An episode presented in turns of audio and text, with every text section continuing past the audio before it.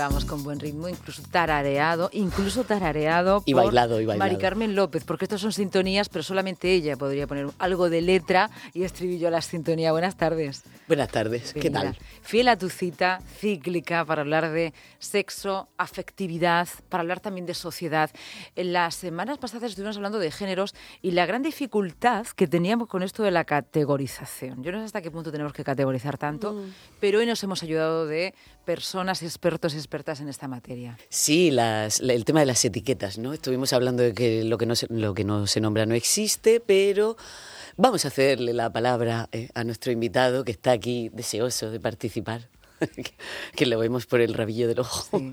Félix Peñalver, buenas tardes. Bienvenido. Buenas tardes. En alguna ocasión hemos estado hablando en la radio por teléfono en alguna ocasión cuando hemos hablado de derechos LGTBI, cuando hemos hablado de derechos trans en muchas ocasiones de la ley trans, de su aplicación. De derecho a la vivienda también hemos estado hablando. Sí, será por cosas. Y mm, bueno, pues contigo queremos hablar hoy, aprovechar eh, tu presencia en la radio también para decir que eres vicepresidente del colectivo No te prives, que teníamos mucha gana de de conoceros.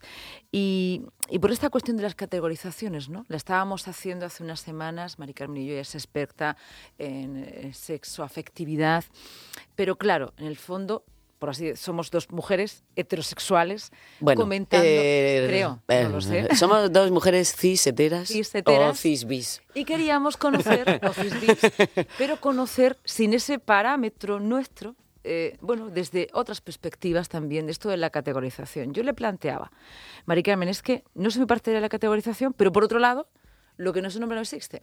Y eso es lo que queríamos hablar contigo. Claro, eh, básicamente si nunca mencionamos la diversidad que existe en el ser humano, tú no sabrías que mm. tienes esa posibilidad de estar dentro de esa diversidad.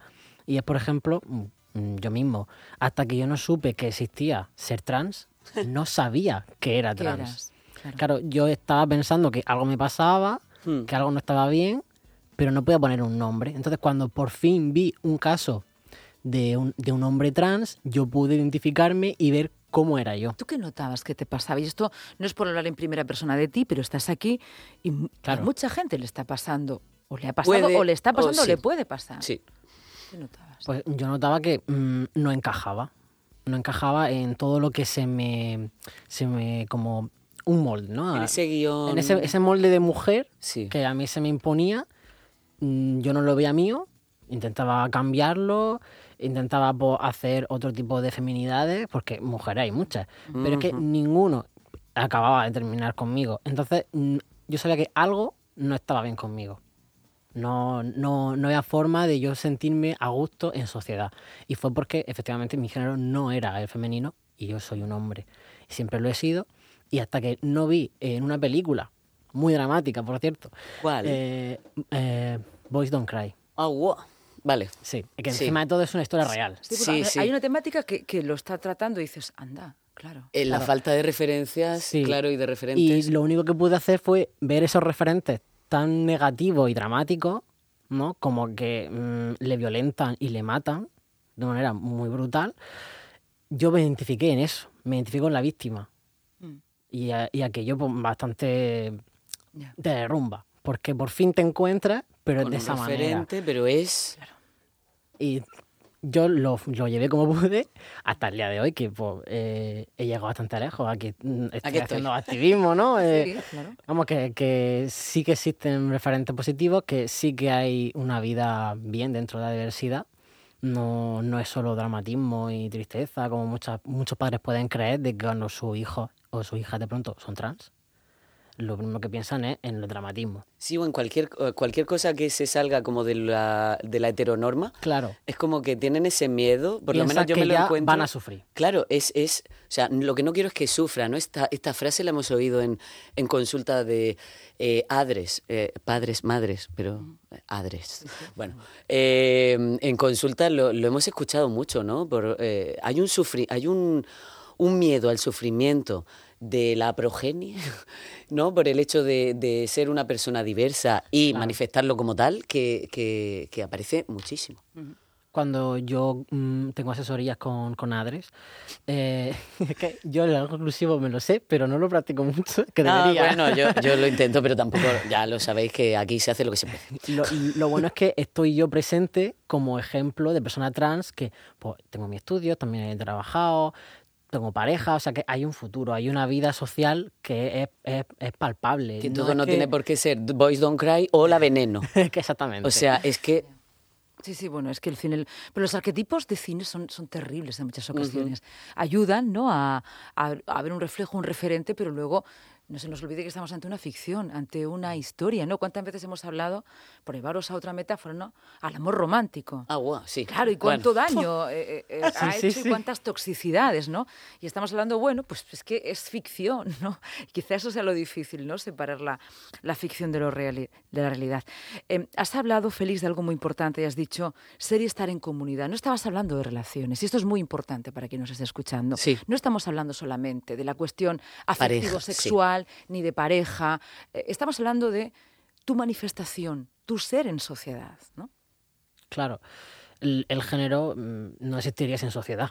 Claro. Eso lo tenemos clarísimo. Sí. La gente que sigue eh, la corriente del feminismo, que es abolicionista de género, sabe que es muy difícil llegar a eso porque hay muchos pasos previos. Porque mientras exista el patriarcado, pues van a tener que seguir existiendo los géneros. Son milenios de binarismo sí. inyectado en vena de la sociedad, ¿no? Entonces, mientras exista, las personas vamos a tener una identidad de género y eso influye mucho en todos los aspectos de la sociedad. Uh -huh. Y que una persona no puede identificarse o se le niegue su identidad, no existe. Pero se puede negar la identidad, Félix. Decir, uno sí, es... bueno, lo llevan intentando. O sea, eh, bueno, eh, responde tú, porque me voy a enredar. O sea, la, la, ley de autodeterminación de género, que es la que te permite ser libre de tu identidad, eh, bebé, acaba de salir aquí sí. en España. Y, y, en y, bueno, y ya no quiero hablar de otros países. Y, no bueno, y, no sin, y no sin, eso es, no sin resistencia. Uh -huh. eh, y sin mofas, por cierto. También, lo peor. también. Uh -huh. eh, uno de los factores de protección que más protege a las personas de, del colectivo, entendemos, a la, a la, diversidad, es el hecho de eh, la familia y el contexto, ¿no? Poder eh, contar con esa, eh, con esa facilidad de poder contarlo. Esto por un lado y por otro el hecho de tener contacto con el grupo de iguales. Por eso yo recomiendo encarecidamente cuando llega alguien a mi consulta con bueno, pues temática diversidad, ya sea de identidad, ya sea de orientación de deseo, que acudan a lugares como el colectivo donde no te prives o otros lugares dependiendo de cuál sea su, su inquietudes, ¿no? Pues por ejemplo el Bancal de Gandanga o luego la cosa esta, el, el esto del tema drag de Murcia, de todo sí, esto sí, que, que hay también ahí, pues ese movimiento de exploración de la, de la, de la identidad y de la expresión de género. Eh, pues solemos recomendarlo, ¿no? Por lo menos yo en consulta, eh, desde de, de ese punto de, de, la psicología afirmativa LGTBIQ, eh, que es imprescindible. Estas, do, estas dos patitas del banco son imprescindibles. Sentirme querido y sentirme seguro. Entonces, si no, es que no se puede una, la una sin la otra.